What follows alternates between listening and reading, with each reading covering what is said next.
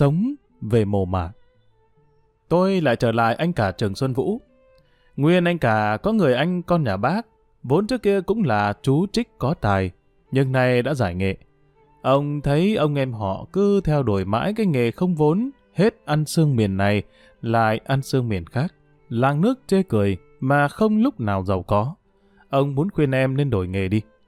Một hôm ông mời anh cả Trường lại uống rượu rồi nhân bữa rượu ông khuyên. Chú cả, anh muốn khuyên chú một câu, không biết chú có nghe không? Anh cả Trường thừa biết ông anh họ muốn khuyên mình điều gì rồi, nhưng anh cũng đáp. Vâng, bác có điều gì muốn dạy bảo, xin cho em biết. Ông anh liền nói, chẳng nói dấu gì chú. Thấy chú đã mang cái nghề trích cược, anh muốn khuyên chú giải nghệ đi thôi. Đây chú xem, ngày xưa anh chẳng là một tên ăn trộm có tài sao? Thế rồi anh cũng bỏ được nghề đó. Sinh ư nghệ, tử ư nghệ chú ạ. Cứ đi lấy không của người ta mãi, thế nào chẳng có phen vấp váp. Lúc ấy sẽ bị tù tội, có hối cũng không kịp. Nghe lời ông anh họ nói, anh cả Trường thưa. Những lời bác dạy thật là lời vàng ngọc, em xin giữ lấy làm ghi. Nhưng bác ạ, à, đất nhà ta nó thế, bao giờ trong ngành họ cũng phải có một người hành nghề. Em dẫu có muốn thôi nghề trích cược cũng không được. Cũng như bác ngày xưa, nếu em chưa nổi lên với tài nghệ ngày nay, bác đâu đã giải nghệ. Có lẽ sau này em sẽ từ bỏ nghề ăn xương, nhưng chắc là lúc trong ngành họ nhà đã có một đàn em khác nổi lên rồi. Chú không nên ngụy biện, muốn thôi hay không là tại chú, chứ đâu phải có người thay thế chú mới thôi được. Em không nghĩ như bác đâu, em tin vào cái đất cát lắm, em chưa bỏ được nghề này. Trừ ra có khi nào em thấy nó khó khăn em mới chịu, chứ bây giờ em cho ăn trộm là dễ dàng quá, muốn lấy cái gì của ai, lúc nào cũng được, bác bảo em giải nghệ làm sao nổi. Nghe lời em, ông anh họ gật gù, nhấp chén rượu rồi bảo, chú nói nếu gặp khó khăn chú sẽ giải nghệ phải không? Vâng, nếu em vấp váp một lần em giải nghệ ngay, bác bảo bây giờ em đang thấy dễ dàng quá, khó bỏ lắm. Thật chứ? Vậy tôi thách chú điều này, nếu chú làm xong thì từ sau tôi không dám nói đến chuyện khuyên can chú nữa. Còn như nếu chú làm không nổi, tức là chú đã vấp váp, chú phải bỏ nghề này đi. Thỉnh thoảng chú có túng thiếu, tôi sẽ giúp, chú có bằng lòng không? Anh cả Trường gật đầu nhận lời, anh nói, vâng, vậy em xin theo bác, em cũng mong nó vấp váp để giải nghệ, bác thách em cái gì? Ông anh họ trả lời, nhà tôi có cái thắt lưng bao sồi xe. Nếu trong ba hôm mà chú lấy nổi được cái thắt lưng bao ấy, chú sẽ được cuộc. Còn nếu chú lấy không xong là chú thua cuộc đấy. Thua cuộc chú nhớ giữ lời hứa giải nghệ nhá. Bắt đầu từ đêm nay là một. Chú có chịu không? Anh cả chịu. Hai anh em cùng nhau tiếp tục cuộc nhắm rất là hì hả hoan hùng. Và ngay chiều hôm đó anh cả tính đến chuyện lấy chiếc thắt lưng bao sồi của bà chị. Đêm hôm ấy độ khuya khuya, anh lần đến nhà ông anh ngồi rình ở đầu nhà. Ông anh vốn trước là một tay ăn trộm sành nghề, bao nhiêu mánh khóe về ăn trộm ông đều biết hết. Anh cả hiểu như vậy, nên những ngón đòn vặt anh không dám thò ra. Trong nhà hai vợ chồng ông anh còn đang rầm rì bàn tán, chắc hẳn là bàn tới chiếc thắt lưng bao. Ngoài đầu nhà anh cả Trường kiên tâm ngồi rình, mặc dầu cho xương xuống ướt đẫm cả quần áo. Nghề ăn xương cần cho xương thấm vào quần áo nhiều. Sương đêm át hẳn hơi người của kẻ trộm, khiến cho chó không thể đánh hơi thấy được. Kẻ trộm trước khi đi ra hành nghề thường ngồi ở ngoài sương rất lâu, đợi cho ngấm vào quần áo mới bắt đầu tìm cách vào nhà các gia chủ. Anh cả Trường cũng cần ngồi sương lâu trước khi bước vào nhà ông anh họ, để cho chó khỏi đánh hơi thấy, lại sủa ầm lên. Anh đang ngồi rình ngoài sương, bỗng có người tới vỗ vào vai anh bảo, đi vào trong nhà chú, tội gì ngồi đây sương xa ướt hết quần áo. Anh cả Trường quay lại, nhe răng cười với ông anh. Hai anh em dắt nhau vào trong nhà. Ở đây, một mâm cơm rượu đã sẵn sàng đợi hai người. Ông anh bảo ông em, sợ chú đêm hôm lạnh, phải sắp sẵn mâm rượu để chú uống cho nóng người. Thấy ông anh lưu ý săn sóc tới mình, anh cả Trường có vẻ cảm động, luôn mồm cảm tạ. Bấy giờ vào khoảng hai giờ, rượu ngon, đồ nhắm tốt, hai anh em cùng nhau chén tạc chén thù, chén tôi, chén bác, cho đến năm giờ sáng là lúc bà vợ ông anh phải thức dậy, sửa soạn công việc đồng áng. Anh cả Trường cũng cáo từ ông anh ra về. Về tới nhà, anh cả Trường đánh một giấc cho tới quá ngọ sang mùi mới dậy. Đêm hôm ấy, lại như đêm hôm trước, anh cả lại đến rình ở nhà ông anh. Nhưng hôm nay cẩn thận hơn, Anh ngồi sương ở nhà, rồi thật khuya mới ra đi. Lúc anh ra đi vào khoảng hai giờ sáng, anh cốt đi chậm, để ông anh không thấy anh tới, cho là anh thối trí không đến nữa, và sẽ không có sự đề phòng. Nhưng anh lầm, anh vừa đến nhà ông anh, đang loay hoay leo tường vào, thì ông anh đã đứng dưới chân tường đằng sau anh. Ông bảo anh, thôi, chú xuống đi, vào lối cửa chú, tường nhà tôi cài nhiều mảnh chai, chú coi chừng kẻo rách toạc tay ra đó. Anh cả quay lại nhìn ông anh cười rồi nhảy xuống cùng ông anh đi vào lối cửa. Trong nhà lại sẵn một mâm chén, hai anh em lại cùng nhau say túy lúy ngất ngường với chai rượu cho tới sáng. Anh cả lại về ngủ một giấc như hôm trước. Đêm thứ ba, anh cả Trường không tới rình nhà ông anh như hai hôm trước nữa. Anh cũng vẫn tới, nhưng anh đi thẳng vào trong nhà bảo ngay ông anh. Hôm nay em đến xin bác bữa rượu nữa, để rồi từ mai em sẽ theo lời bác giải cái nghề không vốn này. Ông anh nghe ông em nói mừng lắm, bảo, chú biết nghe anh thế hay quá. Vậy chú vào đây, tao uống rượu đêm nay nữa là ba đêm, để kỷ niệm ngày chú sắp sửa bước vào một con đường mới. Đêm nay chú phải uống với anh cho thật say, để ta nhớ mãi cái kỷ niệm này. Anh cả Tường chỉ đáp lại hai tiếng, xin vâng.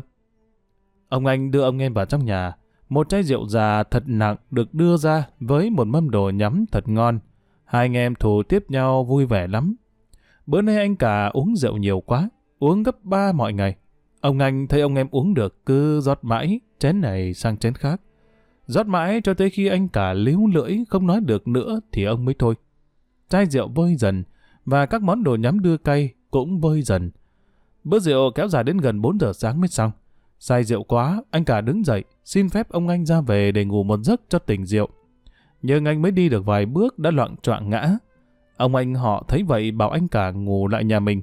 Nhưng anh không chịu, nhất định đòi về nhà. Bảo rằng có ngủ ở nhà mình, anh mới ngủ được say. Còn ngủ ở nhà ông anh, lạ nhà, ngủ không được yên giấc.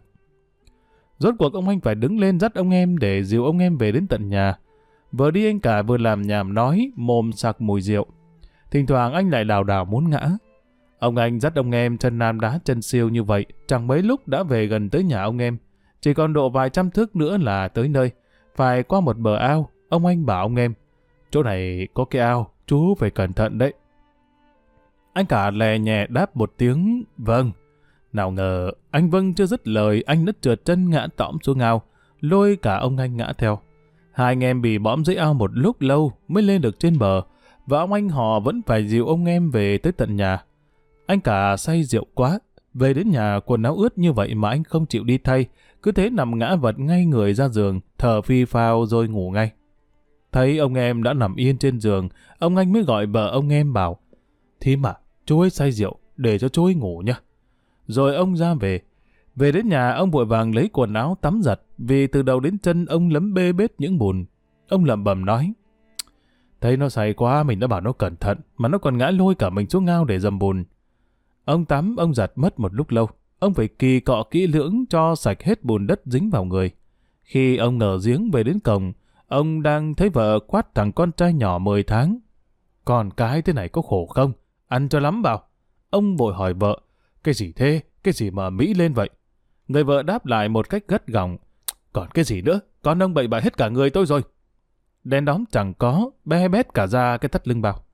Vợ ông vừa nói như thế, ông vội bảo, thôi, thế là mất cái thắt lưng bao rồi, chú cả nó lấy mất rồi. Bà vợ nghe nói không hiểu, bà vội sờ tới cái thắt lưng bao để ở chân giường, thì cái thắt lưng bao đã biến mất từ bao giờ thật. Và khi ông chồng thắp được đèn lên thì chẳng thấy thằng con trai ông bậy bạ gì cả, chỉ có ba bốn chuối quả tiêu bóc vỏ lăn lộn ở giường. Ông bảo vợ, thằng ghê gớm thật, tôi cũng bị mắc lừa. Bà vợ ngơ ngác không hiểu, phải chờ ông chồng giải nghĩa mới rõ, đó là mưu của anh cả. Nguyên trong lúc uống rượu, anh cố ý làm ra bộ uống thật nhiều, nhưng thật ra uống vào bao nhiêu, anh lại phun ra từng ấy. Lúc anh về giả vờ loạng choạng ngã để ông phải dắt anh về. Khi đi qua bờ ao, anh lại cố ý ngã xuống ao để kéo ông anh xuống, làm cho bùn lấm be bét vào người ông. Anh đoán trước là về nhà ít ra ông anh cũng ra giếng tắm, nếu không là cả tắm lẫn giặt. Chính trong thời gian ông anh vắng nhà, anh mới trổ được tài nghệ của anh. Anh thay vội quần áo, dắt mấy quả chuối tiêu, đi vội trở lại nhà ông anh, lèn vào trong buồng bà chị, bóc mấy quả chuối tiêu, vứt vào giường bà chị nằm với đứa nhỏ, và anh cấu đứa bé cho nó khóc thét lên. Bà chị thức giấc, du con sờ soạng vào mấy quả chuối tiêu, tưởng là con bậy bạ ra mình, vội kêu lên rồi cởi cái thắt lưng bao ra, để ở trong giường. Thế là vừa lúc Choanh Cả đỡ nhẹ đi. Trưa hôm sau, anh Cả Trường mang trả lại cho ông anh chiếc thắt lưng bao của bà chị. Anh bảo ông anh: "Đấy bác xem, đất họ nhà ta nó thế, sống về bồ về mả, ai sống về cả bát cơm. Mà nhà mình nó phát như vậy, mình phải chịu chứ biết làm sao. Bác cứ ngẫm xem, trong ngành họ ta, có bao giờ là không có một người đi buôn không vốn đâu. Trước thì bác, bây giờ đến lượt em. Chắc chắn là em chỉ có giải nghệ như bác, khi nào có một đứa đàn em khác, họ mà nó được mồ mà ứng vào, lại đi làm cái nghề này. Bác nên hiểu là em muốn giải nghệ lắm, nhưng em không hiểu tại sao em vẫn không giải nghệ nổi." Ông anh không nói gì. Ông ngẫm lời nói của anh Cả, ông thấy đúng. Anh Cả sau cuộc thách đố lấy chiếc thắng bao lưng đó, vẫn tiếp tục nghề ăn xương, để chờ trong họ có một đàn em khác nổi lên. Con hơn cha. Về dạy con, Ca Dao có câu: gái thì giữ việc trong nhà, khi vào canh củi, khi ra thêu thùa; trai thì đọc sách ngâm thơ, rồi mài kinh sử để chờ kịp khoa. Mai sau nối được nghiệp nhà, trước là đẹp mặt, sau là ấm thân. Bậc làm cha mẹ ai cũng mong cho con nên người, không có ai muốn con cái phải thấp kém ở xã hội. Sự mong mỏi đó rất chính đáng. Cha mẹ thường mong cho con sau này hơn mình. Tục ngữ có câu: con hơn cha là nhà có phúc. Nhưng anh Cả Trường Xuân Vũ thì thực tâm anh, anh không mong cho con anh hơn anh ở cái nghề không vốn, và anh cũng không muốn nó nối được nghề nghiệp nhà, vì nghiệp nhà anh không làm cho con anh đẹp mặt. Tuy ấm thân thì có ấm thân. Anh có đứa con trai mười hai tuổi, anh cho nó đi học và anh rất săn sóc đến sự học của nó. Và lạ nhất là anh luôn luôn dạy con thực thà, không được gian trá và không được ăn cắp vặt của ai. Anh bảo vợ anh: "Mình phải cố gắng cho nó tập giữ tính tình, chứ bé mà nó ăn cắp, lớn lên ắt nó phải nối nghiệp cha nó mất." Tâm lý của anh, ở trên tôi đã nói tới. Anh không ưa nghề ăn trộm, nhưng không hiểu có một thúc đẩy gì nó khiến anh không bỏ nổi nghề. Anh đổ tại mồ mả, vì anh nghiệm thấy trong ngành họ anh, mỗi thế hệ lại có một chú trích đại tài. Đời anh đã như vậy, anh mong rằng con anh sau này nó lại sẽ không bị mồ mả ứng vào để thành một chú trích đại tài như cha. Ý của anh là như vậy, nhưng còn số mệnh. Cho nên anh rất lo sợ khi thấy ở thằng con một vài triệu chứng là nó sẽ nối được nghiệp mình. Ở trường học thỉnh thoảng nó lại cố ý cầm nhầm sách vở bút mực của bạn Hữu. Mỗi lần thấy nó cầm nhầm như vậy, về nhà đều bị anh đánh phạt, nhưng nó tính nào thì vẫn tật đấy. Anh lo vì anh hiểu kẻ nào nhỏ ăn cắp vặt, lớn sẽ ăn trộm. Anh đã dư biết câu phương ngôn Tây Phương: ai ăn trộm một quả trứng sẽ ăn trộm một con bò. Anh cố cải tính cho con anh, nên anh trừng phạt nó rất gắt gao. Có những trận đòn mà vợ anh phải lo thay cho con, nhưng thằng bé sau trận đòn vẫn giữ nguyên tật cũ là thích xoáy của bạn bè. Nó lấy làm lạ, tại sao bố nó vẫn đi ăn trộm, mà nó ăn cắp thì lại bị đòn? Hay là tại ăn cắp nhỏ, còn ăn trộm lớn? Cho đến một ngày kia, anh Cả bị ốm nặng đã gần một tháng.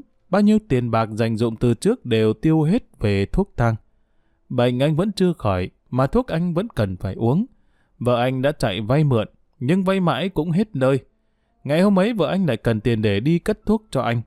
Bệnh tình của anh cũng hơi thuyên giảm, nhưng nếu không có thuốc, nó sẽ nặng trở lại.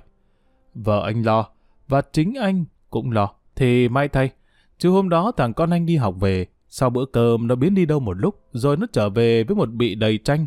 Nó bảo với vợ anh: "Chanh này con hái ở vườn nhà ông Hai Liệu, u mang bán để lấy tiền cân thuốc cho thầy." Trước một tình trạng bó buộc, vợ anh phải mang bán bị chanh, được đủ tiền cân hai thang thuốc. Nhờ hai thang thuốc này mà anh Cả khỏi bệnh.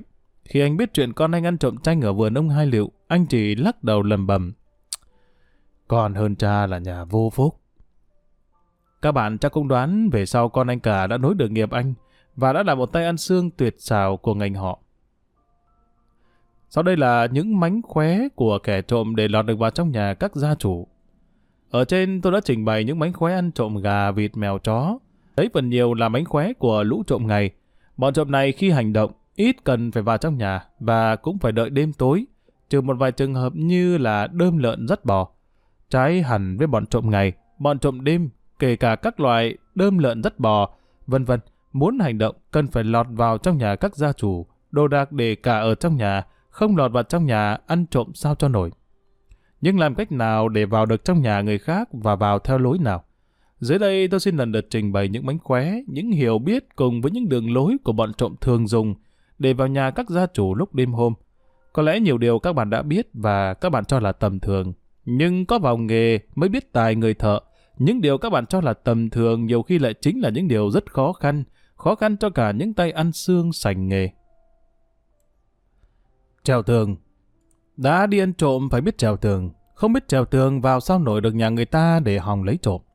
Đành rằng ở nhà quê xung quanh nhà thường có vườn, và xung quanh vườn phần nhiều thường người ta có hàng rào tre, nhưng cũng nhiều nhà ngoài hàng rào tre còn có một lũy tường để ngăn với bên ngoài hoặc ngăn với nhà hàng xóm. Đối với những nhà không có tường, kẻ trộm chỉ việc lách rào, hay nếu cần thì xé rào mà vào.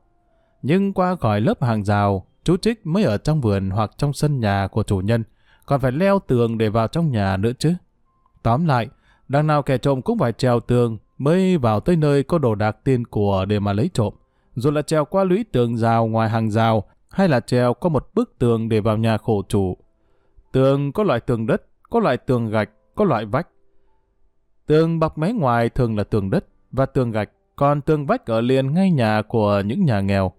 Tường đất hay tường gạch ở mé ngoài bao giờ cũng có tai tường, tức là chỗ tường có xây gạch hoặc cắm mảnh sành để nhô ra hai bên tường dùng để che cho nước mưa khỏi chảy xuống chân tường. Tai tường gạch thường bằng gạch, còn tai tường đất người ta thường dùng mảnh sành gồm những mảnh chum vại, mảnh chĩnh, mảnh chậu, mảnh hồ cắm vào chỗ đất đắp tường ở phía trên khi tường đắp sắp xong. Mé trên tai tường người ta thường gài mảnh chai để đề phòng trộm. Kẻ trộm leo tường có thể bị mảnh chai cứa đứt chân tay được. Đấy chỉ là một sự đề phòng tối thiểu, và sự đề phòng này thì chỉ làm ngại một phần nào cho những kẻ trộm muốn trèo tường vào. Những kẻ trộm đi ăn xương, chúng có ngại gì hàng mảnh chai cày trên đỉnh tường đâu. Chúng đã có phương pháp riêng để khiến những mảnh chai đó không có hiệu quả với chúng. Có những kẻ trộm tài nghệ, đối với những bức tường năm thước ta, chúng có kể là gì. Chúng có thể chỉ vỗ tay nhẹ một cái là chúng nhảy vượt qua như bỡn. Nhưng phần đông kẻ trộm phải đâu thế nào cũng có nghệ như vậy. Chúng vẫn phải trèo tường. Trèo tường đất dễ dàng lắm, vì khi đắp tường đất người ta phải đắp từng đợt một, khô đợt nọ mới đắp tới đợt kia, từ đợt nọ sang đợt kia tường có khấc. Kẻ trèo tường chỉ việc bím chân bám tay vào khấc đó mà leo lên, hoặc giả nếu chỗ khấc không đủ chắc để bám tay bím chân thì vài nhát búa nhỏ hay là vài nhát dựa, chỗ khấc sẽ lớn ra đủ cho kẻ trộm bám vào leo vào tường cho dễ. Trèo tường gạch hơi khó vì ngoài lớp gạch xây bao giờ cũng có chát một lần vôi cát. Lần vôi cát này nhẵn thín, không có chỗ để bám tay hay là bám chân. Có khi lượt chát ngoài bằng xi măng, muốn trèo tường gạch trộm phải đục chỗ bám chân bám tay. Tóm lại là dù tường đất hay là tường gạch, bọn trộm bằng cách này hoặc cách khác vẫn leo lên được như thường. Trèo được lên tường là một việc, còn tránh những mảnh chai trên đỉnh tường là một việc khác. Việc tránh những mảnh chai không khó khăn gì, chỉ cần một mảnh chăn phủ lên tường, chỗ cần leo qua là đủ khiến cho những mảnh chai trở thành vô hiệu. Những năm gần đây, loại giày vải đế cao su rất thích hợp cho lũ trộm để chống mảnh chai trên các đỉnh tường. Trèo được trên đỉnh tường rồi thì cần phải nhảy vào bên trong nữa. Có khi mé trong là một bụi gai, có khi là một hàng rào tre, có khi là một hố sâu, có khi chỗ tường bên ngoài thấp mà bên trong cao, vì đất ở bên trong thấp hơn đất ở bên ngoài, khiến kẻ trộm không thể nhảy thẳng từ trên tường xuống đất được. Trong mỗi trường hợp, kẻ trộm cần phải có cách đối phó riêng, và phải mau lẹ tránh mọi tiếng động có thể làm kinh động tới lũ chó hoặc chủ nhà. Một bụi gai ư? Mảnh chăn sẽ dùng để phủ lên bụi gai cho chú trích trèo xuống, không sợ gì gai đâm vào người nữa. Một hàng rào ư? Kẻ trộm sẽ xé rào mà vào. Một bụi tre ư? Kẻ trộm sẽ lần theo thân của một cây tre tụt xuống lách vào. Còn nếu là một hố sâu, hắn sẽ lần bò lên tường để tìm một chỗ dễ xuống hơn. Nhưng thường thường định trèo tường vào một nhà nào, kẻ trộm đã nghiên cứu kỹ lưỡng trước. Hắn đã biết chỗ nào lên trèo để vào bên trong được dễ dàng. Định vào ăn trộm nhà nào mà phải trèo tường, mấy ngày trước tên trộm đã đi quan sát tỉ mỉ mé ngoài và dò xét mé trong để biết rõ chỗ nào có thể trèo vào được mà không gặp chướng ngại vật. Quan sát mé ngoài không khó, nhưng dò xét mé trong, tên trộm có khi phải làm thân với người làm để dò hỏi, có khi tìm cớ đi vào trong nhà để quan sát. Trèo tường là tất cả một nghệ thuật. Nhất là trèo tường ban đêm để vào một nhà là ăn trộm thì lại là một nghệ thuật khó khăn hơn. Phải tìm chỗ để trèo, tránh mảnh chai và mé trong không có chướng ngại vật. Lại phải êm nhẹ để không kinh động đến chủ nhà cũng như đàn chó giữ nhà. Làm nghề vốn không phải đâu dễ dàng. Mới một chuyện trèo tường đã phải để ý đến biết bao nhiêu điều. Có để ý mới có thể vào chót lọt trong nhà người ta được. Khoét ngạch, đào tường. Nhiều khi trèo được tường vào trong sân hoặc vườn các nhà rồi, kẻ trộm vẫn không lấy được gì vì những đồ vật đáng giá đều cất tại trong nhà. Có lẽ kẻ trộm chịu ra không? Hay là y đành nhặt nhạnh vài món đồ vô giá trị bắt gặp ở vườn hoặc ở sân? Có lẽ y sẽ đào xuống bếp kiếm bát cơm nguội như anh trộm nào ở định tường trước đây để an ủi vậy. Có thể là như thế được. Nhưng những kẻ trộm đã mất công rình một nhà nào, chúng đã tính toán kỹ lưỡng trước khi trèo tường vào. Đối với chúng, vào được đến sân, tức là vào được trong nhà rồi. Cửa nhà đã đóng kỹ, chúng sẽ khoét ngạch đào tường để chui vào. Ngạch tức là tấm gỗ làm bắt ngang làm bậc cửa, thường để cấm cánh cửa vào. Nới rộng ra, ngạch là chỗ gần cửa ra vào. Khoét ngạch tức là khoét một lỗ ở gần cửa để có thể người chui lọt vào hoặc để có thể thò tay được vào mé bên mở cửa. Còn đào tường tức là đào một lỗ ở chân tường để có thể chui vào trong nhà được. Kẻ trộm khi đã vào được trong vườn hoặc trong sân một nhà thường tìm cách cậy cửa để vào trong nhà. Nhưng có nhiều nhà cửa đóng rất kỹ lưỡng, trộm không thể cậy được. Trong trường hợp này trộm thường phải đào tường hay khoét ngạch để lấy lối vào trong nhà. Bao giờ định ăn trộm ở một nhà nào, trộm cũng đã dò xét trước để biết những đồ dùng nào gia chủ thường cất ở nơi nào, nhà trên hay xà ngang, và ở gian nào, gian bên hay gian giữa để tiện việc đào tường khoét ngạch. Có nhiều nhà tường ăn ra ngay ngoài lõi xóm, bên đường đi, muốn đào tường khoét ngạch những nhà này, trộm không cần phải trèo tường vào bên trong, chỉ việc ở ngay ngoài đường vừa đào vừa khoét. Nhưng chính ra bọn trộm không đào tường khoét ngạch những nhà ở liền đường. Vì tuy rằng đỡ công việc trèo tường nhưng có nhiều điều bất lợi khác. Đứng ngay ở bên đường mà đào tường một nhà thì rất dễ bị tuần tráng ban đêm bắt gặp. Lối đi trong xóm lại thường thông thống, không tiện có nơi trú ẩn khi động dụng. Hàng xóm khi có tiếng báo động đổ ra, trộm không còn lối thoát. Đấy là chưa kể thỉnh thoảng lại có người trong xóm có việc phải đi khuya, họ có thể bắt gặp anh trộm đang đào tường khoét ngạch mà la lên. Bởi vậy kẻ trộm ưa đào ngạch ở ngay trong vườn hoặc trong sân gia chủ, đặc biệt cách biệt hẳn với bên ngoài, mặc dầu phải lách một lượt rào hay phải trèo qua một lũy tường. Đào ngạch ở trong đất gia chủ, kẻ trộm làm việc được bình tĩnh hơn mà không có mấy trở ngại, trừ lũ chó thì hoặc anh đã mua chuộc được bằng cách cho ăn, hoặc anh đã đánh bả rồi. Đào tường ở trong vườn dễ hơn, vì ở vườn thường có cây tiện cho lẩn trốn. Hơn nữa áp tường thường có những bụi cây nhỏ, bụi nhỏ bụi gai. Anh đào tường ở trong những bụi đó, một đêm không xong, anh có thể tới đêm sau được. Vì việc của anh làm đã được bụi cây, bụi cỏ hoặc bụi gai che lấp đi. Ban ngày dù người nhà có qua lại nơi vườn cũng không để ý tới. Đào tường khoét ngạch những tường gạch dễ nhất, vì anh chỉ cần nạo lớp vôi ở ngoài và sau đó dùng dao nạy từng viên gạch bên trong một cách rất nhẹ nhàng, không có tiếng động. Đào tường đất cũng dễ, nhưng muốn cho khỏi có tiếng động mạnh, trộm phải đổ nước vào chỗ tường đào. Trộm ngại nhất những tường vách, vì lẫn với vữa tường còn có thêm những cây nứa hoặc những thanh tre cắm vách. Chạm đến tre nứa là có tiếng kêu ken két, phải cắt được tre nứa đó mới khoét được lỗ hổng, mà cắt được tre nứa đó tên trộm nào có tránh khỏi tiếng kêu dù dùng dao sắc. Vì vậy cho nên trộm kỵ nhất việc đào tường vách, bất đắc dĩ lắm chúng phải đào loại tường này. Thường chỗ tường đào hay chỗ ngạch khoét phải to để vừa người chui lọt. Trộm phải làm rất khéo léo nhẹ nhàng và phải làm sao cho xong trước khi trời về sáng để còn kịp chui vào ăn trộm. Ta đừng tưởng đào xong được tường hoặc khoét xong được ngạch là trộm chui đầu vào ngay đâu. Chúng không dại thế, bao giờ chúng cũng phòng bị, cẩn thận. Trong khi chúng đào tường hoặc khoét ngạch, chúng có thể bị chủ nhà biết và ngồi rình chúng ở bên trong lắm. Chui đầu vào, chúng có thể bị chủ nhà ở trong phang cho mấy gậy. Ấy là chưa kể những ngón đòn chí tử, tôi sẽ nói sau, ở phần nghệ thuật bắt trộm mà chủ nhà có thể dùng để trị chúng. Muốn thử xem chúng có thể bị rình không? Chúng lùa một đầu người giả vào trước. Đầu người giả này có thể là một củ chuối cắm vào một đầu cây gậy, hoặc một nắm rơm hay một rẻ bện thành hình tròn như quả bóng và một đầu gậy. Chúng cho đầu người giả vào thụt thò vài bận, đưa vào lại lôi ra, cho tới khi chúng chắc chắn không bị rình, chúng mới đích thân chui vào. Tuy nhiên có nhiều tên trộm sau khi thử bằng đầu giả vẫn còn đề phòng, chúng không chui đầu vào, chúng lại lùa đằng mông vào trước. Như vậy nếu bắt gặp chủ nhà mà tinh danh không đánh đầu giả, chờ khi chúng chui đầu vào mới đánh, chúng chỉ bị vài gậy vào mông, chúng rút lùi ra rất dễ hơn là đưa đầu vào. Kẻ trộm khôn ngoan lắm, trèo tường hay đào tường khoét ngạch chúng đều có phương pháp để tránh đòn rất tài. Bắt được chúng không phải là chuyện dễ. Cưa rui. Nhiều khi kẻ trộm không tìm cách vào nhà chủ bằng lối lèn cửa, băng lối trèo tường, bằng cách đào tường hay khoét ngạch, mà lại do lối mái nhà. Trong chuyện Chiếc Nồi ba mươi, các bạn đọc đã được thấy anh Hai Tẽo vào nhà ông Hương bằng lối mái nhà để lấy trộm chiếc nồi bánh chưng của ông Hương. Vào bằng lối mái nhà, nhưng vào thế nào? Lẽ tất nhiên không thể trèo lên mái nhà rồi thụt xuống.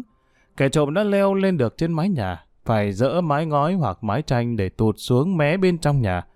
Dỡ ngói là một chuyện, còn tụt xuống lại là một chuyện khác. Ngói dỡ xong còn vướng dui, mè, người xuống sao lọt. Muốn xuống lọt thì cần phải cưa những dui mè ấy bỏ đi. Cưa không phải là việc khó, nhưng khó ở chỗ cưa làm sao cho chủ nhà không thấy tiếng cưa, và tiếng cưa cũng không làm kinh động tới một ai hoặc tới lũ chó. Tất nhiên phải có phương pháp riêng, và kẻ trộm nào cũng đều hiểu phương pháp ấy cả. Không được dùng cưa răng to, vì cưa răng to sẽ tạo nên tiếng sột soạt mạnh. Phải dùng những cưa răng nhỏ, lưỡi cưa phải thật sắc để cưa được mau lẹ. Nhưng dù lưỡi cưa răng nhỏ lúc đưa đi đưa lại vẫn còn tiếng của lưỡi cưa cọ sát vào dui hoặc mè. Nhất là những dui mè này lại khô thì tiếng cọ sát lại càng mạnh. Để làm giảm, nếu không được hết thì cũng được phần lớn tiếng động, kẻ trộm phải tưới nước vào chỗ dui mè cần phải cưa đứt. Hơn nữa chúng lại bôi mỡ hoặc dầu vào lưỡi cưa để khi cưa càng êm ái hơn. Thường thường kẻ trộm chỉ cần cưa một chiếc dui là đủ, lọt để lách mình vào trong nhà rồi. Những gian nhà kẻ trộm cưa dui mè để lấy lối là những gian nhà chứa đồ đạc, ít khi có người ngủ ở đó. Vào lọt được trong nhà, kẻ trộm phải tìm cách mở cửa để lấy lối ra. Khi ra thì chúng mang theo đồ lấy trộm, thường cồng kềnh nên chúng không thể lại leo lên mái nhà để ra bằng chỗ chúng đã dỡ ngói được.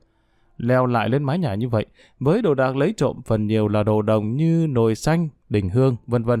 Chúng leo làm sao được. Cho nên có leo được thì sự đụng chạm của những đồ đạc này vào kèo vào cột nhà cũng sẽ gây ra những tiếng động làm cho chủ nhà có thể thức giấc.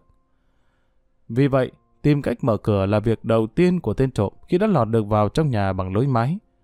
Cũng có những trường hợp bọn trộm không cần tìm ra lối cửa mà lại ra bằng lối cưa dui.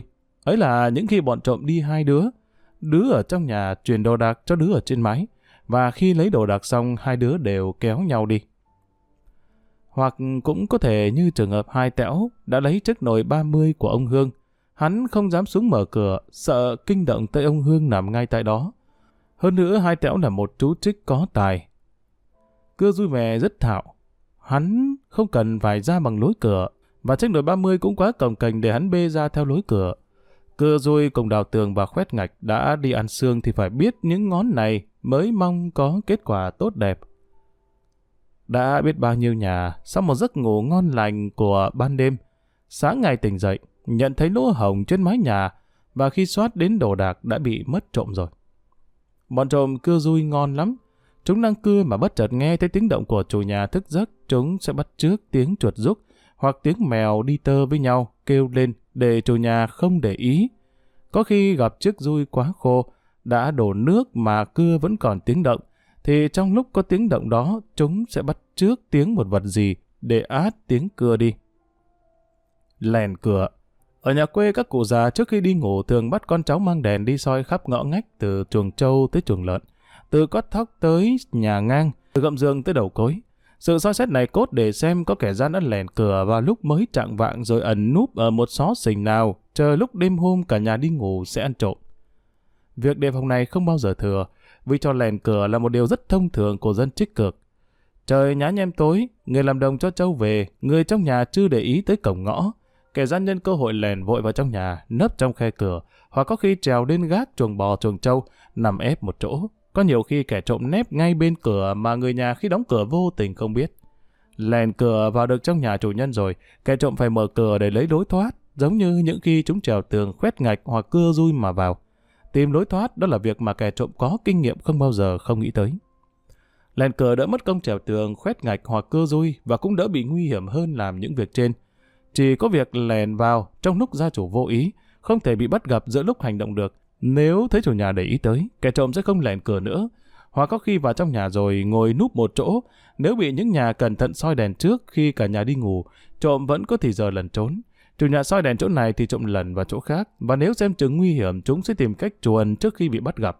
Chẳng may bị động, người nhà đó có hô hoán lên, ăn trộm vẫn còn hy vọng thoát thân bằng cách vượt tường ra ngoài, hơn là bị bắt gặp quả tang đang đào tường, cưa dùi hoặc khoét ngạch. Lèn cửa, trộm chỉ sợ chó, nhưng đối với chó, trộm đã có nhiều phương pháp để trị hoặc làm thân. Đã nói đến các mánh khóe lèn cửa, treo tường, khoét ngạch, cưa dùi, vân vân của kẻ trộm, tôi tưởng cũng không thể bỏ qua được cái tài nậy chấn song sắt cửa sổ của chúng. Trong ít năm gần đây, ở vùng quê có nhiều nhà làm theo lối thành thị, có cửa sổ và cửa ra vào, khóa theo lối mới. Cửa sổ có chấn song để tiện đêm hôm mở cửa cho thoáng. Đối với lối nhà mới này, tường xây có bề dày hơn các nhà lối cổ và sàn lát gạch xi măng. Muốn vào những nhà này, ban đêm trộm có thể dùng lối khoét ngạch đào tường được, nhưng không đem áp dụng món cưa dùi vì còn có trần nhà. Muốn cưa dùi lại phải dỡ cả trần nhà nữa. Tuy nhiên những món cổ điển trên không cần thiết mấy, vì đã có lối cửa sổ dễ ra vào hơn. Chúng chỉ cần bẻ quẹp một chấn trong sắt là đổ lách mình vào cửa, và khi đã vào được rồi, vấn đề ra không còn khó nữa. Trộm chỉ việc mở sẵn một cửa ra vào là có lối thoát. Chấn song sắt tại các cửa sổ tuy có khó, nhưng kẻ trộm đã có những dụng cụ bẻ rất dễ dàng. Những dụng cụ này lại rất giản dị, ai cũng có thể làm lấy được.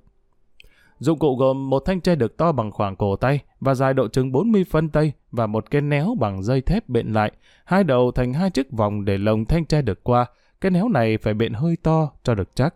Khi kẻ trộm muốn bẻ một chấn song sắt nào thì chúng lấy chiếc néo vòng qua chiếc chấn song, rồi chúng lồng thanh tre đực tì vào khuôn cửa, còn một đầu kia tên trộm lấy sức kéo lại về phía mình.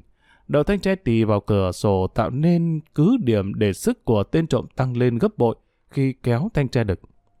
Với lối nạy cửa này, không chấn song sắt nào chịu nổi dù có xây chắc vào tường. Lối này chỉ dùng cho những chấn song sắt khỏe, còn đối với những chấn song sắt mảnh rẻ, chúng cần làm cho hai chiếc liền nhau cong doãn ra hai bên để chúng chui lọt vào là đủ. Với tài nợ chấn song sắt cửa sổ, người ta ở nhà quê đã phải đối phó bằng cách đóng lại hết cửa sổ, nhưng bọn trộm trăm mưu nghìn kế, không để được chấn song thì chúng lại dùng phương trước khác như những phương trước tôi đã kể trên chẳng hạn.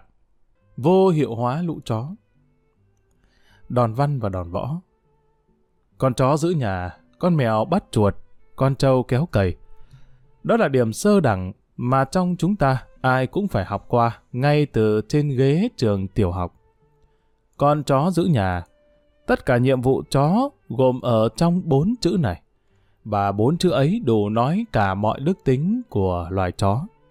Muốn giữ nhà phải biết phân biệt kẻ quen người lạ. Và có những con chó tinh khôn phân biệt nổi cả kẻ gian người ngay. Phải thính mũi để đánh hơi kẻ lạ. Phải thính tai để nhận thấy tiếng động khác thường trong đêm tối. Lại phải tinh mắt để nhìn rõ trộm đạo ban đêm. Chó phải biết sủa đúng lúc để báo động với chủ nhà. Phải liều xông xáo để cắn kẻ gian. Nhưng chó khôn lại không cắn càn. Có những con chó khi khách lạ vào nhà cùng với chủ thì mừng. Nhưng nếu khách đi ra một mình thì lại cắn. Lại có những con chó biết giữ của cho chủ, khiến không ai có thể mang nổi vật gì ra khỏi nhà nếu không có chủ đưa tiễn. Tôi đã mục kích có một con chó cắn gấu quần người khách khi khách của chủ đi ra, có mang theo một gói đồ vật do chủ đưa tặng. Nhưng vì chủ đang bận, quên việc tiễn khách, người chủ phải chạy ra, con chó mới chịu buông. Trên báo cũng như trong các sách, chúng ta đã được đọc những chuyện chó cứu chủ như cách đây mấy năm, ở ngay đô thành Sài Gòn, đã có một con chó nhảy ra, cắn bọn cướp để bị bắn chết, nhưng đã cứu được chủ. Tin này có đăng trên khắp các báo hồi đó. Tóm lại, chó là một giống vật rất tinh khôn, lại rất có nghĩa, và bao giờ cũng làm nhiệm vụ giữ nhà cho chủ. Bọn trộm lẽ tất nhiên không ưa chó, vì chó chính làm trở ngại công việc ăn xương của chúng nhiều lắm. Vào ăn trộm một nhà có nhiều chó giữ rất khó khăn, không kể đến những con chó gan dạ nhảy sổ vào cắn trộm. Ta chỉ nói đến tiếng sủa của chúng cũng đủ làm cho lũ trộm hoảng rồi. Ta hãy tưởng tượng đêm hôm khuya khoắt, bốn bề vắng lặng như tờ, nhất là ở thôn quê. Sự vắng lặng lại càng rõ rệt hơn. Ấy thế mà bỗng dưng có tiếng chó sủa, thì chó tất nhiên không sủa vô cớ.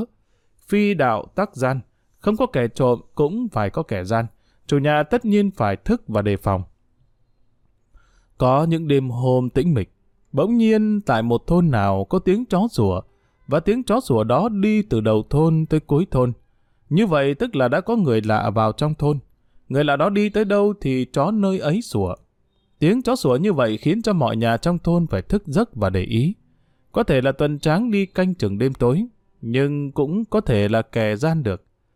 Theo tiếng chó sủa, ở nhà quê người ta phân biệt được đó là tuần tráng đi canh chừng hay đó là người lạ khác.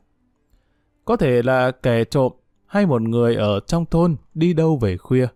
Nếu là tuần tráng đi tuần, tiếng chó sủa sẽ theo với lộ trình của tuần tráng đi từ đầu thôn đến cuối thôn. Chỗ nào tuần tráng ngừng lại, tiếng chó sẽ vang rền ở nơi đó lâu hơn. Khi đến cuối thôn, nếu có đường thông suốt thì tiếng chó sẽ ngừng. Khi đám tuần tráng đi ra khỏi thôn, trái lại, tuần tráng đi vào một ngõ cụt rồi lại đi ra, chó sủa theo đám đi tuần cũng sẽ quay trở ra từ cuối xóm tới đầu xóm mới hết. Nếu là một người trong thôn đi khuya về, tiếng chó sủa sẽ từ đầu thôn tới chỗ nhà người đó và vang dâng lên khi người đó gọi cửa. Tiếng chó sủa ngừng khi người đó vào trong nhà, người nhà đã mở cửa cho người này vào. Còn nếu kẻ trộm thì tiếng chó sủa khác hẳn. Trước khi ra đi ăn trộm, kẻ trộm như trong một bài trên tôi đã nói, thường ngồi ở ngoài sương khuya hàng giờ để cho hơi sương đêm át hẳn hơi người. Như vậy chỉ có những con chó thật thính mũi mới đánh hơi thấy. Khi kẻ trộm đi vào một thôn nào, trừ trường hợp nhà ở đầu thôn có một con chó thật thính mũi và đánh hơi thật giỏi, nó sủa lên và do theo tiếng sủa đó, những con chó khác cũng để ý và sủa theo thì mới có tiếng sủa từ đầu thôn. Ngoài trường hợp trên, kẻ trộm lén lén đi vào trong thôn êm ả cho đến khi tới một nhà nào đó có một con chó thính mũi bắt đầu sủa, rồi những con chó khác bắt đầu sủa theo. Nhưng tiếng sủa cũng không lâu, vì kẻ trộm đã khéo đi nhẹ nhẹ hoặc dừng lại ở chỗ nào ẩn nấp, đợi tiếng chó sủa ngừng mới lại đi. Lẽ tất nhiên, kẻ trộm không ngừng ngay ở chỗ có tiếng chó bắt đầu sủa. Kẻ trộm hiểu đó là một con chó đánh hơi tài. Nếu y ngừng lại ở đó, con chó sẽ sủa mãi và tiếng chó sủa lâu có thể khiến tuần đinh kéo tới. Hoặc trong xóm có người để ý, dình lại kẻ trộm. Trộm phải đi một quãng mới tìm chỗ nấp. Đợi im tiếng chó sủa, lúc chó im sủa, trộm lại nhẹ nhàng đi vào trong xóm. Và một lát sau, có thể lại có một con chó khôn đánh hơi tài. Người thấy hơi người lạ lại sủa lên và lại có những con chó khác sủa theo. Thì trộm lại tìm nơi ẩn nấp để chờ im tiếng chó sủa mới lại tiếp tục đi cho tới khi đến nhà mà kẻ trộm định vào lấy trộm. Sống ở thôn quê, người dân quê biết phân biệt tiếng chó cắn kẻ trộm hay tiếng chó cắn khi tuần tráng đi qua, cũng như tiếng chó cắn khi có một người đi đêm không phải là kẻ trộm đi vào trong xóm. Tiếng chó cắn ngắt quãng là tiếng chó nên để ý và người ta phải đề phòng. Chó khôn như thế nên trộm không ưa gì chó. Muốn vào lấy trộm nhà nào, muốn rình êm ả để vào một nhà nào trộm, phải tìm cách loại trừ lũ chó. Phải giết hết đàn chó ở trong nhà mới mong vào nồi nhà đó để ăn trộm được. Giết chó bằng cách nào? Trộm không thể đường đường vác gậy đến đập chết chó nhà người ta. Trộm cũng không thể vác dao nhọn đến để chờ đâm lén cho chết chó.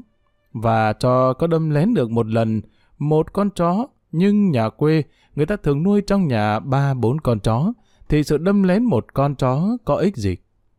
Muốn loại trừ lũ chó, trộm có hai cách, một đòn văn và một đòn võ. Với hai đòn này, lũ chó đều hóa thành vô hiệu đối với trộm nếu bị trúng. Đòn văn kể ra thành công hơn đòn võ, và kẻ trộm chỉ dùng đòn võ khi nào dùng đòn văn không xong, vì thực ra dùng đòn võ khó khăn hơn đòn văn và cũng có hơi nguy hiểm cho kẻ trộm.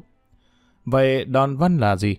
Xin thưa, đòn văn chính là đánh bả chó, nghĩa là tẩm thuốc độc vào món ăn rồi cho chó ăn. Ăn món ăn có thuốc độc, chó còn sống sao được, chó tất phải chết. Chó đã chết, kẻ trộm có thể ung dung trèo tường rồi khoét ngạch rồi bê đồ của gia chủ đi. Làm bả cũng không phải chuyện dễ. Loài chó rất tinh khôn, tuy chúng ham ăn. Trong thức ăn có tẩm thuốc độc, nhiều khi mùi độc xông lên, chúng sẽ sợ không dám ăn. Bởi vậy khi làm một miếng bả chó, kẻ trộm phải công phu làm sao cho mất mùi thuốc độc mới có thể dùng được.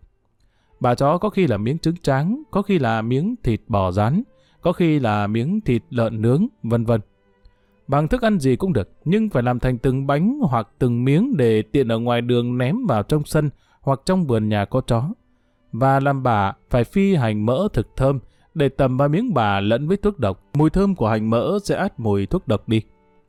Phần nhiều chó khi thấy một miếng thịt, miếng trứng thơm ngon thì ngoạm ăn ngay. Chúng có ngờ đâu ngoạm vào miếng thịt hay miếng trứng đó là chúng đã tự đưa chúng vào cõi chết. Tuy nhiên, cũng có nhiều con chó rất khôn, không bao giờ ăn bả. Thấy miếng thịt hay miếng trứng thơm ngon bỏ đi, chứ không dám ăn. Những con chó này đã được chủ huấn luyện và dạy khéo để tránh bả. Đối với những con chó khôn ngoan như vậy, có khi lũ trộm đành chịu, mà không dám tính đến chuyện ăn trộm ở nhà có con chó này nữa. Nhưng cũng có nhiều khi lũ trộm không chịu. Phải nói rằng trộm hiểu tâm lý loài chó lắm. Vứt bả chó không ăn, trộm sẽ dùng cách khác. Các bạn có bao giờ bị chó đuổi chưa? Bị chó đuổi có bao giờ cầm một vật gì ném lại con chó không? Và có bao giờ các bạn đã chọc tức một con chó nào chưa? Và lúc con chó bị chọc tức, các bạn có cầm vật gì ném con chó không? Có dịp, nếu các bạn bị một con chó đuổi, hoặc các bạn bắt gặp một con chó bị chọc tức, các bạn thử cầm một vật gì ném con chó mà xem. Con chó đó tức không đuổi kịp các bạn, tức không cắn được các bạn. Nó sẽ vồ ngoạm lấy vật dùng để ném nó. Ấy, lũ trộm đã lợi dụng đúng cái chỗ tức của giống chó để đánh bả những con chó khôn ngoan không chịu ăn bả. Chúng sẽ dùng một miếng bả thật nhạy. Con chó chỉ cần ngoạm vào là đủ chết, không cần phải ăn. Với miếng bả này, chúng tìm đến nhà có chó, treo lên tường và chọc cho con chó nổi tức. Rồi chúng ném miếng bả độc ra. Trong cơn tức giận, con chó ngoạm lấy miếng bả. Chúng chỉ cần có thế thôi. Con chó đã đớp miếng bả, chất độc sẽ dính vào răng nó, tan ra nước bọt, nó sẽ nuốt vào bụng, và chỉ trong chốc lát, con chó sẽ chết. Chúng có thể rình mò vào ăn trộm nhà này được. Có khi chúng ăn trộm ngay đêm con chó chết, vì chủ nhà yên trí ở con chó khôn, không cẩn thận đề phòng, mà cũng không ngờ đến ngọn đòn hiểm của kẻ trộm đã sát hại được con chó của mình. Cái khôn ngoan của một con vật địch sao được nổi với cái khôn ngoan của một con người là kẻ trộm. Đánh bả chó là ngón đòn văn để giết chó. Ngón đòn này vẫn thường có hiệu quả với sự tinh danh của kẻ trộm. Dù đôi khi con chó khôn ngoan, kẻ trộm sẽ phải dùng trí nhiều hơn. Nhưng lại cũng có những trường hợp, dù kẻ trộm có chọc tức con chó cũng vẫn không đánh bả được chó. Ấy là những con chó thật khôn ngoan, không chịu đớp bất cứ một vật gì của người lạ ném cho. Ngoài ra lại có những chủ nhà rất cẩn thận, hiểu biết mọi mánh khóe của kẻ trộm. Ban đêm không thả chó, lại đem xích chó ở một xó, khiến cho kẻ trộm, dù muốn cho chọc tức con chó để ném cho nó, đớp miếng bả độc cũng không được.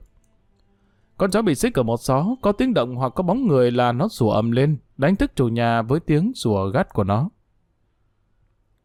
Kẻ trộm ở nhà quê, ngại nhất những con chó khôn, lại được xích ở một xó, trong bóng tối. Như vậy, kẻ trộm không trông thấy chó, lần mò đi vào chỗ tối, bất thần bị con chó sồ ra. Anh trộm hoảng hồn, chỉ có nước chạy, và đã bị chó vồ hụt. Anh trộm thường đâm ngại, không muốn quay trở lại nhà đó ăn trộm nữa. Lối đòn văn, nếu kẻ trộm dùng không đắc lợi, chúng sẽ xoay dùng ngón đòn võ. Ngón đòn này hơi khó dùng, vì chủ động phải chính là kẻ trộm, chó chỉ là vai thụ động. Dùng đòn võ nghĩa là giết chó bằng một ngón võ mà ngón võ không phải ai cũng sử dụng được. Dùng đòn võ để hạ chó, trộm phải dùng tên có tầm thuốc độc để bắn vào chó. Chó trúng tên sẽ chết. Không phải kẻ trộm nào cũng dùng lối đòn võ, vì bắn tên dù dùng cung hay là dùng nỏ đâu có phải dễ dàng, nhất là lại bắn trong đêm tối. Phải biết bắn, phải biết ngắm sao cho trúng con chó, phải có luyện tập. Đã đành rằng kẻ trộm không cần phải có tài bách bộ xuyên dương như là dưỡng cơ cơ thời chiến quốc, nhưng cũng phải bắn làm sao mà cho trúng con chó mới được. Dùng đòn võ là một việc bất đắc dĩ của kẻ trộm. Tầm thuốc độc một mũi tên không phải dễ dàng gì, hơn nữa lại phải có cung có nỏ. Vô cớ giữ những vũ khí này ở trong nhà có thể tự gây sự phiền phức, vì nếu bị nhà chức trách khám xét mà trộm lại là kẻ thành tích bất hảo thì cái cung, chiếc nỏ hoặc mũi tên, nhất là là mũi tên độc, đều là những tang chứng để buộc tội kẻ trộm. Có cung tên, lại phải bắn cho trúng đích kẻo mất một mũi tên. Lúc bắn, trộm hay tìm cách để con chó xô lại gần mình. Đối với những con chó xích ở một xó, bắn được nó khó khăn hơn. Phải vào trong sân hoặc trong vườn gia chủ để lại gần nó. nhưng muốn vào được những nơi này phải làm sao để cho con chó khỏi sủa, vì chó sủa là nhà chủ đã thức dậy rồi. Những sự khó khăn này thường làm cho trộm thối chí, không dùng đến đòn võ, thà đi kiếm ăn ở một nhà khác dễ dàng hơn. Tại nhiều vùng quê đã xảy ra những chuyện trộm bắn chết chủ nhà. Khi nghe chó cắn, chủ nhà thức dậy hô hoán lên và đuổi trộm. Để thoát thân, sẵn cung tên, trộm bắn ngay người đuổi theo mình. Nhiều tên trộm đã phải đền tội một cách xứng đáng vì đã giết người bằng tên độc. Mỗi khi dùng đòn võ hạ ra một con chó, trộm thường hủy hoặc giấu kỹ cung nỏ của mình đi để tránh sự khám bắt. Tóm lại, dùng đòn võ phải cẩn thận và đề phòng kỹ lưỡng hơn đòn văn.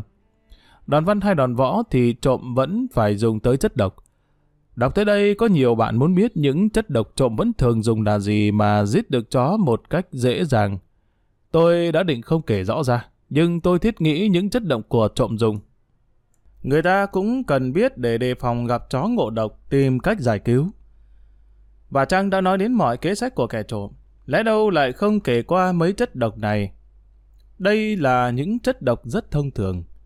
Tầm và bà, kẻ trộm thường dùng thạch tín, mã tiền, nhân ngôn, ngổ nhãn, hột củ đậu, vân vân. Còn tầm vào tên, chúng dùng những chất nhựa cây độc như là nhựa cây trúc, đào, nhựa cây chuồi và nhiều thứ cây khác nữa. Tôi xin nói thêm là những chất độc tôi kể trên, tuy dùng để giết chó, nhưng nếu người lỡ ăn phải thì cũng mạng vong. Và mũi tên độc của trộm không những chỉ giết con chó, giết cả người như trên đã trình bày. Vậy thì nếu chẳng may có quý bà nào ghen chồng mèo mỡ, dại dột mua những chất độc trên trộn lẫn vào thức ăn cho chồng sơi, tôi hoàn toàn không chịu trách nhiệm. Hoặc bà nào tẩm mũi dao vào chất nhựa cây độc để xỉa chồng, tôi cũng không chịu trách nhiệm đốt. Các đức anh chồng, nếu chẳng may sơi phải bà độc của vợ, xin các ngài hãy mau mau cả mùn thớt mà ăn để nôn ngay ra những thức ăn quý báu ấy nhé. Còn như nếu bị xỉa bằng dao tẩm thuốc độc của vợ, thì nhớ phải đi bác sĩ ngay, vì chất độc này nhạy lắm đấy. Một cách dọa chó. Có nhiều khi trộm vào nhà bị lũ chó đuổi cắn, lúc ấy chạy cũng không được, mà chống lại với chó cũng không xong, vì tiếng chó cắn ầm ĩ sẽ đánh thức chủ nhà. Trong những trường hợp này, trộm đã có một lối thoát đặc biệt, và lối thoát này chỉ khi nào nguy ngập lắm, trộm mới dùng tới. Bởi lối thoát này cũng có khi không hiệu nghiệm nếu gặp những con chó thực táo tợn, gan dạ và khôn ngoan. Lối thoát của trộm là ngồi xuống, bò lùi trở lại về phía chó, mông đi trước và đầu đi sau. Lũ chó bất thần trông thấy kẻ trộm bò lùi như vậy, không hiểu là vật gì hoảng sợ. Con nọ cũng như con kia gừ gừ mấy tiếng rồi lùi chạy, không còn xông tới đuổi cắn trộm nữa. Lối thoát này là một lối thoát đặc biệt và đã giúp cho kẻ trộm tự giải nguy được nhiều lắm. Trong một đàn ba bốn con chó, chỉ cần có một con hoảng sợ chạy lùi trước là những con khác chạy theo. Khi đàn chó đã không đuổi cắn nữa, kẻ trộm có thể ung dung tìm lối chuồn êm nhẹm.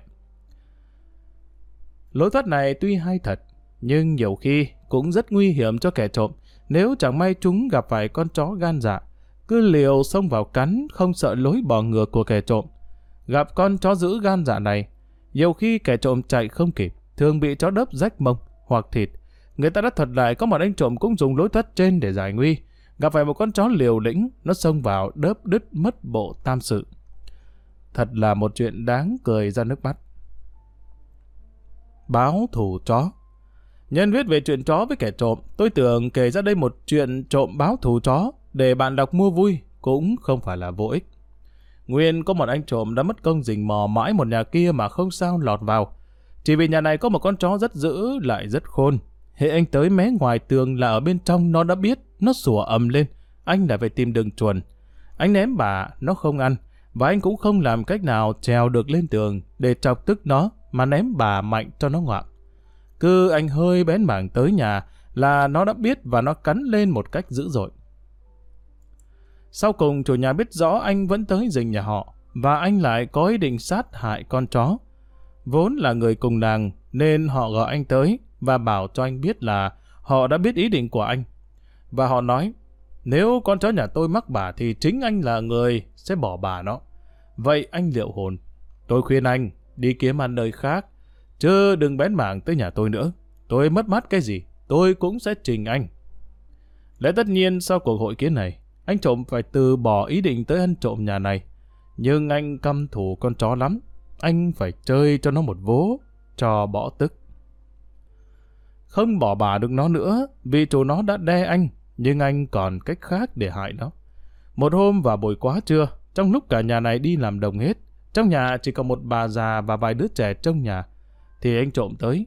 Anh tới không phải để ăn trộm, mà chính là để sửa cho con chó một mẻ. Anh đã phải mất công mới biết được giờ đó người nhà đi vắng gần hết. Anh đẩy cửa vào. Con chó sồ ra đuổi anh. Anh chạy. Con chó không đuổi nữa. Anh lại quay lại để cho nó đuổi anh ra khỏi ngõ. Bây giờ anh mới quay lại để ném vào người nó một trái mướp. Tức giận, con chó đớp ngay vào trái mướp. Nào ngờ con chó vừa đớp vào trái mướp thì nó kêu ăng ngẳng như bị đập rồi giãy giụa chạy thẳng về nhà. Các bạn có hiểu tại sao không? Nguyên trái mướp luộc, bên trong còn nóng lắm, mặc dẫu bên ngoài có vẻ nguội. Con chó nó ngoạm sâu vào răng, ngập tới lợi, bị nóng bỏng. Trái mướp nóng sẽ làm con chó rụng hết hai hàm răng. Tuy không giết được con chó, nhưng anh trộm cũng đã trả thù được nó vậy.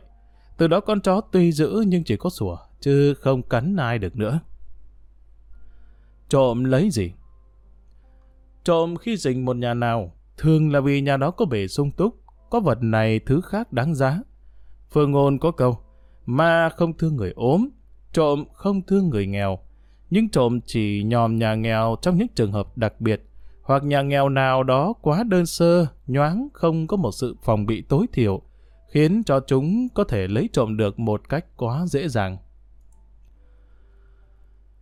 Có những tên trộm, sau khi rình trượt một nhà giàu, trên đường về, tiền đường chúng đảo có một nhà nghèo, để kiếm trác chút gì tạm bợ. Sành môi, phải vơ dế vậy.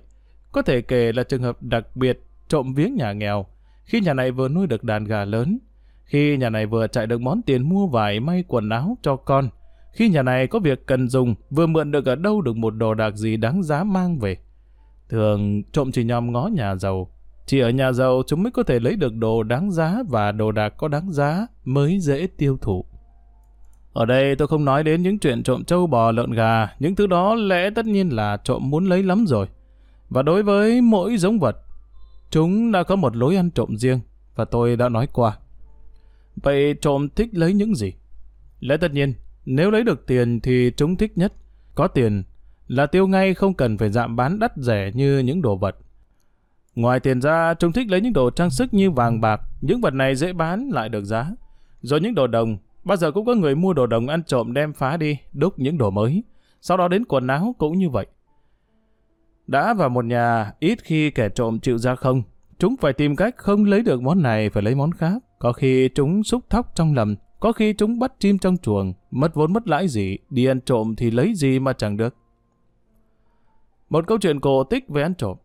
Nhân viết tới những món đồ trộm ưa lấy, tôi chợt nhớ tới một câu chuyện cổ tích về hai anh ăn trộm. Tôi tưởng nhắc lại đây cũng là một dịp để bạn đọc cùng cười. Ngày xưa có một anh rất thật thà nhưng lại nghèo túng và đần độn. Anh nghèo kiết quá, không biết làm cái gì ra tiền. Một hôm có một anh kẻ trộm, tới rủ anh ta đi ăn trộm. Vì ở trong cảnh túng quá, anh ta phải nghe theo. Anh kẻ trộm dắt anh ta đến một nhà kia rồi bảo anh ta rằng: "Bây giờ tôi ở ngoài này chờ và trông tuần tráng cho anh. Còn anh theo tường vào nhà này, thấy cái gì lấy ra cho tôi chuyển đi." Anh ta liền hỏi anh kẻ trộm: "Tôi biết lấy cái gì?" Anh kẻ trộm đáp: "Anh vào thấy cái gì nặng nặng lấy ra, tức là có tiền đấy." Anh kia nghe nói xong liền trèo tường vào trong nhà. Có lẽ nhà này không có chó, cho nên anh ta trèo vào dễ dàng lắm. Vào đến trong nhà, anh tìm mãi không thấy cái gì nặng.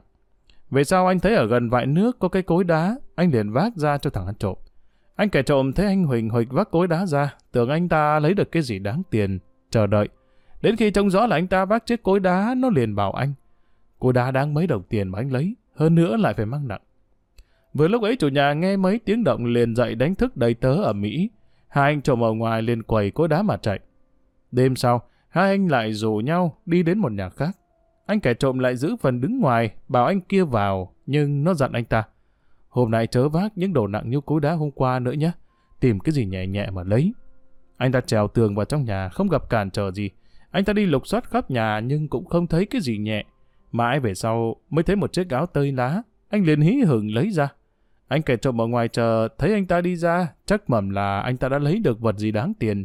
Đến khi nó thấy anh mang chiếc áo tơi, nó liền mắng anh: Anh ngu quá, lấy chiếc áo tơi thì lấy làm gì?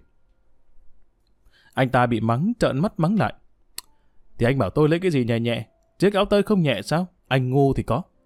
Hai anh cãi nhau, kinh động tới nhà chủ, họ thức dậy, hai anh lại dắt tay nhau chạy. Thế là lại mất thêm đêm nữa, không được việc gì.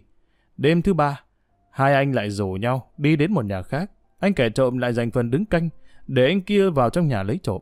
Hôm nay anh kẻ trộm bảo anh ta, có vào được trong nhà, chỉ lấy tiền hay vàng bạc thôi nhé, đừng vác cối đá hay là áo tơi như những lần trước đây.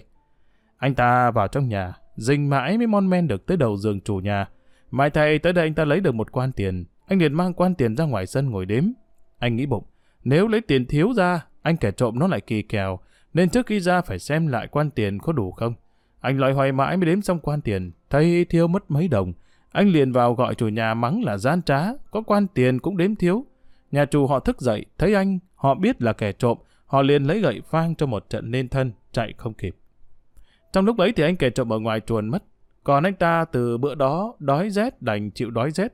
Anh kẻ trộm có tới rủ đi kiếm ăn, anh đều từ chối vì anh nghĩ đến trận đòn đã nếm. Câu chuyện ăn trộm đồ đồng. Như trên tôi đã nói, kẻ trộm thích lấy trộm những đồ đồng vì dễ tiêu thụ. Các gia chủ cũng rõ sự thích muốn đấy của kẻ trộm, cho nên đồ đồng người ta thường cất cẩn thận lắm. Những lư hương đỉnh đồng, bạc đồng, bình hương, nến đồng thường được bày biện trên giường thờ, các gia chủ rất sợ bọn trộm lấy mất. Nên gian nhà thờ thường có người nhà ngủ ở bên cạnh, lại có chó giữ canh chừng đêm hôm. Nhiều nhà xét ra trộm có thể vào nhà họ được, họ cất đồ thờ này vào trong những dương to, có khóa kỹ và ở trên nắp có bày biện nhiều thứ. Chỉ có ngày giỗ chạp Tết nhất họ mới dở ra, bày trên bàn thờ. Ấy thế mà cũng có nhà vẫn bị mất trộm. Trộm nhằm đúng những hôm những đồ đồng này được bày trên giường thờ tới, mò tới ăn trộm. Ai đã sống ở thôn quê, chắc cũng rõ những ngày giỗ chạp ở nhà quê là những ngày quan trọng của những gia đình thờ cúng tổ tiên. Ngày đó thường có cỗ bàn linh đình và có hàng xóm láng giềng tới làm giúp. Sự ăn uống bắt đầu từ hôm thiên đường, nghĩa là ngày cáo giỗ, tức là trước ngày giỗ một hôm, để sửa soạn cho ngày giỗ hôm sau. Đêm hôm đó những nhà giàu thường có mổ lợn mổ bò, đồ xôi, nấu chè. Ngày hôm sau là ngày giỗ chính, thì cỗ bàn linh đình có mời xóm làng bè bạn họ hàng tới dự, ăn uống suốt ngày và có khi tới khuya mới xong, hết lớp này tới lớp khác. Khi khách khứa ra về, người nhà mệt mỏi lại lo thu dọn bát đĩa nồi niêu. Công việc xong, đêm đó ai nấy đều ngủ say. Kẻ trộm đã có kinh nghiệm biết rõ như vậy, nên chính những đêm đó là những đêm chúng đến lấy trộm những đồ đồng, không những chỉ riêng đồ thờ trên bàn thờ mà còn có cả nồi xanh ở bếp nữa. Có khi kẻ trộm trà trộn vào trong những người làm giúp để chờ lúc mọi người sơ hở là ăn trộm. Nhà đám đông người, ai để ý đến ai. Cũng có khi nhà chủ biết kẻ nào gian tâm, nhưng đề phòng không xuể nên vẫn có thể bị mất trộm được. Đây là nói những trường hợp ngày giỗ chạp, các đồ đồng được mang ra dùng, trộm có thể lấy dễ dàng. Lại còn khi đồ đồng được cất kỹ lưỡng, nhất là những nồi xanh to, trộm cũng lấy được. Những người cẩn thận, họ thường cất nồi xanh ngay dưới gầm giường họ nằm, ấy thế mà trộm cũng biết để có thể lấy đi. Kẻ trộm đã lọt được vào trong nhà, nhưng trong nhà tối om om. Trộm biết đồ đồng để ở đâu mà lấy. Trộm đã có cách. Chúng cầm một nắm gạo khẽ ném vào các góc nhà, gầm giường. Nếu có đồ đồng, những hạt gạo ném đúng sẽ có tiếng kêu. Không có tiếng kêu, trộm sẽ lần tới góc khác và lại khe khẽ ném một nắm gạo khác. Biết đích xác chỗ nào có đồ đồng, trộm mới nhẹ nhẹ tìm cách lấy để khỏi có tiếng động. Trộm phải dùng cách ném gạo, vì hạt gạo chạm vào đồ đồng chỉ đủ cho trộm nghe biết, dù chủ nhà có thức cũng không nghe thấy, hoặc có nghe thấy cũng không để ý. Trộm không dám đi khua khoáng tìm kiếm, khua khoáng đụng chạm sẽ gây nên tiếng động, và đi ăn trộm thì tối kỵ là tiếng động. Và lại thì giờ đâu mà đi khua khoáng, đi ăn trộm càng nhanh bao nhiêu càng tốt chừng ấy. Cũng có những tên trộm để tìm đồ đồng, chúng không dùng nắm gạo mà lại dùng nắm cát thay thế. Nhưng dù ném cát hay là ném gạo thì tiếng động và đồ đồng cũng chỉ se sẽ như vậy thôi. Tiếng động đó giống như là một chỗ vách lở bị chuột chạy qua lào xào rơi xuống. Trong lúc ấy kẻ trộm lại bắt chước tiếng chuột cắn nhau, thì chủ nhà có nghe tiếng lào xào của gạo hoặc cát rơi vào nồi đồng mâm thau cũng không nghi ngờ gì. Câu chuyện trùm chìa khóa. Nhà quê thường thường cổng ngõ chỉ gài then, rất ít nhà dùng khóa, họ hoàn huyết có một vài nhà theo mới thì dùng khóa. Bọn kẻ trộm vì vậy, vào một nhà nào rồi chúng mở cửa lấy lối thoát rất dễ, không cần phải chìa khóa. Tuy nhiên vẫn có những kẻ trộm luôn luôn kè kè bên người một chùm chìa khóa đủ các cỡ. Chúng dùng chìa khóa này để mở cổng cũng có, nhưng phần nhiều để mở những cửa buồng hoặc để mở nắp dương trong đó cất đồ đạc quý giá. Lối khóa của nhà quê ta trước đây giản dị lắm, thường những chiếc khóa đồng chia đầy bằng đầu. Muốn mở khóa chỉ việc lồng chiếc chìa khóa ấn mạnh là khóa sẽ mở ra ngay. Cũng có những chiếc chìa khóa không mở dọc theo lối ấn chìa vào đầu khóa mà mở ở giữa bụng, nhưng bộ phận của khóa cũng không hiểm hóc lắm nên có thể khóa này mở bằng nhiều chìa khóa được. Những khóa ở nhà quê giản dị, bọn trộm dễ mở lắm. Chúng chỉ cần một chùm chìa khóa hơi nhiều nhiều thì chúng lần mò mãi cũng mở được chiếc khóa cửa buồng hoặc trong giường. Nhiều khi chiếc khóa của ta chỉ là một trở ngại nhỏ đối với bọn trộm. Có những bọn trộm không cần phải dùng chìa khóa, chúng cũng mở được khóa. Kinh nghiệm nghề không vốn của chúng đã khiến chúng khéo léo và biết cách nạy khóa khi cần tới. Có những tên trộm gặp khóa, chúng không tính chuyện mở hoặc nạy, mà chúng lấy sức mạnh bẻ gãy hẳn ổ khóa để đẩy cửa vào. Người dân quê cũng hiểu những mánh khóe mở khóa của trộm và cũng biết chúng thường có sẵn từng chùm chìa khóa. Nên vài chục năm gần đây, người ta đã có phương pháp khóa hòm, khóa buồng kỹ lưỡng hơn. Người ta dùng những khóa chuông, nghĩa là những chiếc khóa khi mở động đến các lẫy khóa thì bật ra những tiếng kêu như là tiếng chuông nhỏ. Tiếng kêu này có thể giúp cho chủ nhà thức giấc tỉnh dậy, và tiếng kêu cũng khiến cho kẻ trộm phải sợ hãi mà bỏ đi. Sự đề phòng này có vài phần hiệu nghiệm, nhưng chỉ hiệu nghiệm khi nào bọn trộm dùng đúng chìa khóa, còn trái lại nếu chúng bẻ khóa thì lại không có tiếng động gì. Tóm lại, trộm chìa khóa chỉ giúp ích cho kẻ trộm trong một giới hạn nào, nhưng những chủ nhà cẩn thận vẫn phải hết sức đề phòng. Sự đề phòng không bao giờ thừa. Bọn trộm hay lợi dụng nhất là sự sơ hở nhất thời của người ta. Một mẻ bở. Nói đến việc sử dụng chìa khóa của kẻ trộm ở miền quê, tôi chợt nhớ tới câu chuyện một chuyến ăn sương của một tên trộm có tài đã là một mẻ bở tại nhà một góa phụ. Câu chuyện có liên quan tới chiếc chìa khóa vì phải mở một chiếc hòm, tiếng ngoài Bắc, để chỉ lấy một chiếc dương nhỏ. Góa phụ này giàu có, sung túc, trong nhà lại đơn người, chỉ có mấy đứa con nhỏ với bà ta và tên đầy tớ gái. Bọn ăn sương luôn luôn để ý rình mò nhà bà ta, và bà ta cũng biết phận mình quá bụa nên đã đề phòng rất cẩn thận, cả ban ngày lẫn ban đêm, phòng cả trộm lẫn cướp. Trong số những kẻ trộm đến rình nhà bà ta, có tên kẻ trộm có tài ở làng bên. Y cũng biết nhà bà này đề phòng cẩn mật, và các bạn đồng nghiệp của Y đã thất bại nhiều lần khi muốn vào nhà này. Y không nản chí, Y tự tin ở tài mình và nói ra miệng: thế nào tôi cũng vào được nhà đó, và thế nào tôi cũng sửa cho một ta một mẹ. Rồi Y đến rình ở nhà bà này, rình đêm rình ngày. Thật là một nhà kín cổng cao tường, lại thêm có đàn chó dữ rất khôn, chưa có tiếng động chúng đã cắn. Anh đã làm bà vứt cho chúng, anh đã tìm cách cho chúng đớp vào miếng bà đặc biệt thật nhạy của anh, nhưng vô hiệu. Công trình của anh phí toi vô ích, vì lũ chó dường như đã được huấn luyện nên tinh danh lắm. Cả đòn văn lẫn đòn võ của anh dùng để định hại lũ chó cũng không đi đến kết quả, nhưng anh vẫn kiên tâm tìm cách vào cho kỳ được nhà bà này. Cho đến một đêm, tối trời, lại mưa rầm, anh ta lại đến rình ở nhà này. Có lẽ tại trời mưa, lũ chó cũng chui rúc ở xó nào nên không thấy chúng sủa. Anh ta bèn trèo tường leo vào, qua vườn, vào trong sân, không thấy lũ chó đâu. Lạ thật. Nhưng anh ta tin là vận anh ta tới nên lũ chó hai ba con nhà này đều đi ẩn mưa đâu hết. Mà đúng là vận anh ta tới thật. Đi hết lớp sân vào đến lớp nhà thì may thay cửa chỉ khép hờ không có khóa. Trong nhà tuy còn thắp đèn nhưng bốn bề im lặng như tờ. Anh nhìn qua khe cửa ngó khắp trong nhà. Trước khi đẩy cửa lèn vào, trong nhà không có ai. Thật là may mắn vô cùng cho anh ta. Anh ta khe khẽ đẩy cửa, nhẹ nhẹ bước vào trong nhà. Anh đưa tầm con mắt quan sát khắp nhà. Không có thứ gì đáng tiền lắm cho anh lấy. Một vài chiếc áo cũ treo ở móc, một vài chiếc đinh đóng vào cột nhà. Trên bàn thờ chỉ toàn đồ gỗ và bát hương bằng sành. Những giường đồ thờ bằng đồng có lẽ nhà chủ đã cất gọn trong chiếc hòm gian lớn kê là bàn thờ. Nhà này năm gian, có hai buồng ở hai gian đầu. Anh trộm sau khi quan sát kỹ ở ngoài, lần mò tới bên buồng. Một bên chừng là buồng lũ trẻ, con bà chủ nhà, còn một bên chắc là buồng của bà ta. Buồng bên lũ trẻ đóng cửa, còn buồng bên kia cửa khép nhưng không khóa hoặc đóng ở bên trong. Anh trộm lại đẩy cửa để vào trong buồng này. Ô, này lạ quá, bà chủ đi đâu vắng, giường màn bừa bộn. Nhưng chuyện ấy không liên quan gì tới anh. Có lẽ bà ta ở bên buồng con. Thôi mặc bà ta. Điều cốt yếu đối với anh ăn trộm là phải tìm lấy vật gì rồi liệu mà chuồn ngay. Tầm mắt thoáng đưa qua khắp buồng, anh ta đã nhận thấy vật đáng lấy nhất rồi.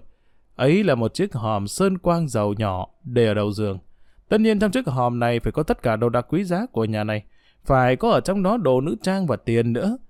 Phải, tiền chẳng để vào hòm thì cất đi đâu. Anh trộm tính đến chuyện mở khóa chiếc hòm. Nhưng đây lại là một chiếc hòm khóa chuông. Nếu anh mở khóa bây giờ, tiếng chuông sẽ vang động. Bà chủ nhà hoặc là lũ con bà sẽ biết và sẽ hô hoán lên. Lũ chó sẽ xông tới và hàng xóm thấy đồng cũng sẽ chạy đến tiếp cứu. Vậy thì không tính chuyện mở khóa chiếc hòm được. Và chăng vừa lúc ấy ở mé buồng bên kia có tiếng trẻ nhỏ gọi chị và tiếng ấm ớ của cô chị lớn muốn thức dậy. Không thể trùng trình được nữa, anh trộm liền vội vàng bê chiếc hòm sơn quang dầu rồi mau lẹ đi ra. Rồi ra khỏi nhà, anh lại qua sân, rón rén cho tới vườn. Qua hết vườn, anh đội chiếc hòm lên đầu rồi kê lên tai tường để trèo qua bên kia.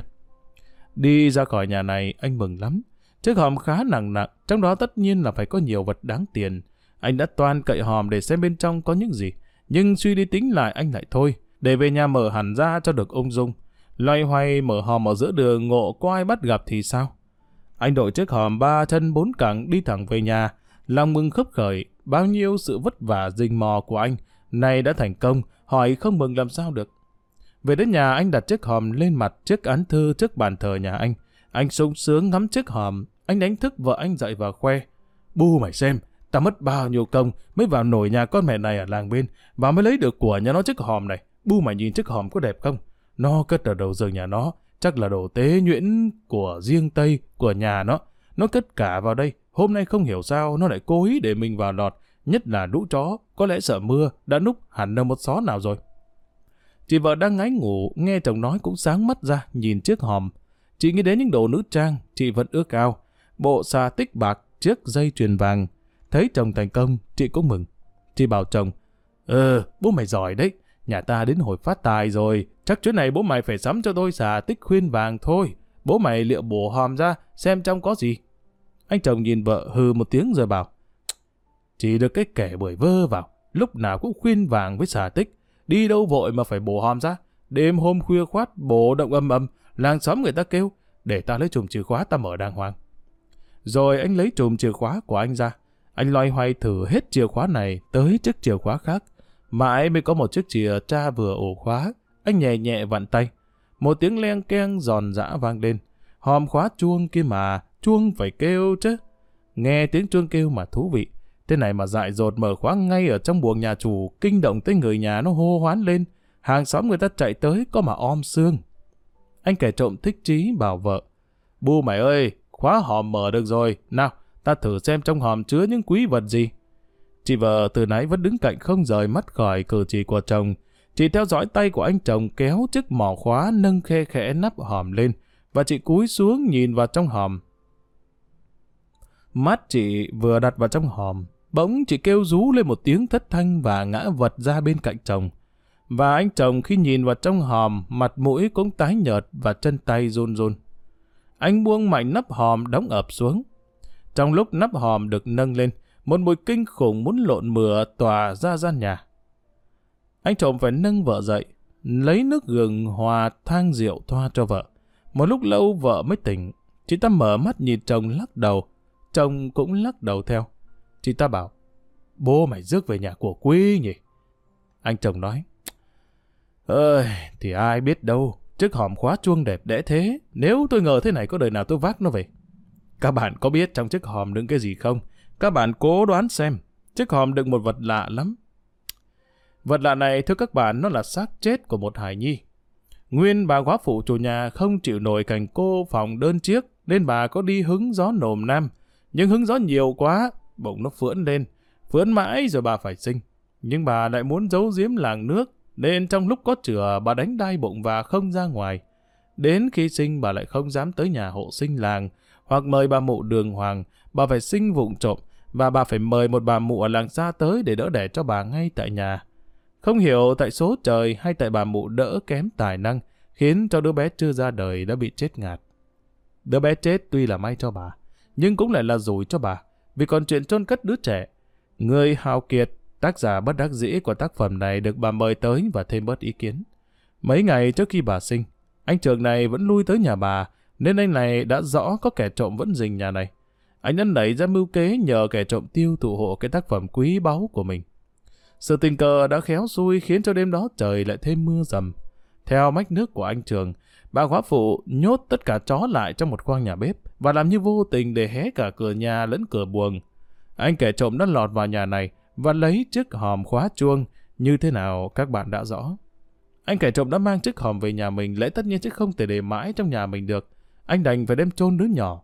Anh tự an ủi, đây cũng là một việc làm phúc. Anh bảo vợ, chó kiếp, rình mò mấy mươi đêm để lấy được cái xác chết. Thôi, mình làm phúc đem chôn nó vậy. Nó sẽ phù hộ cho mình gặp may mắn về sau.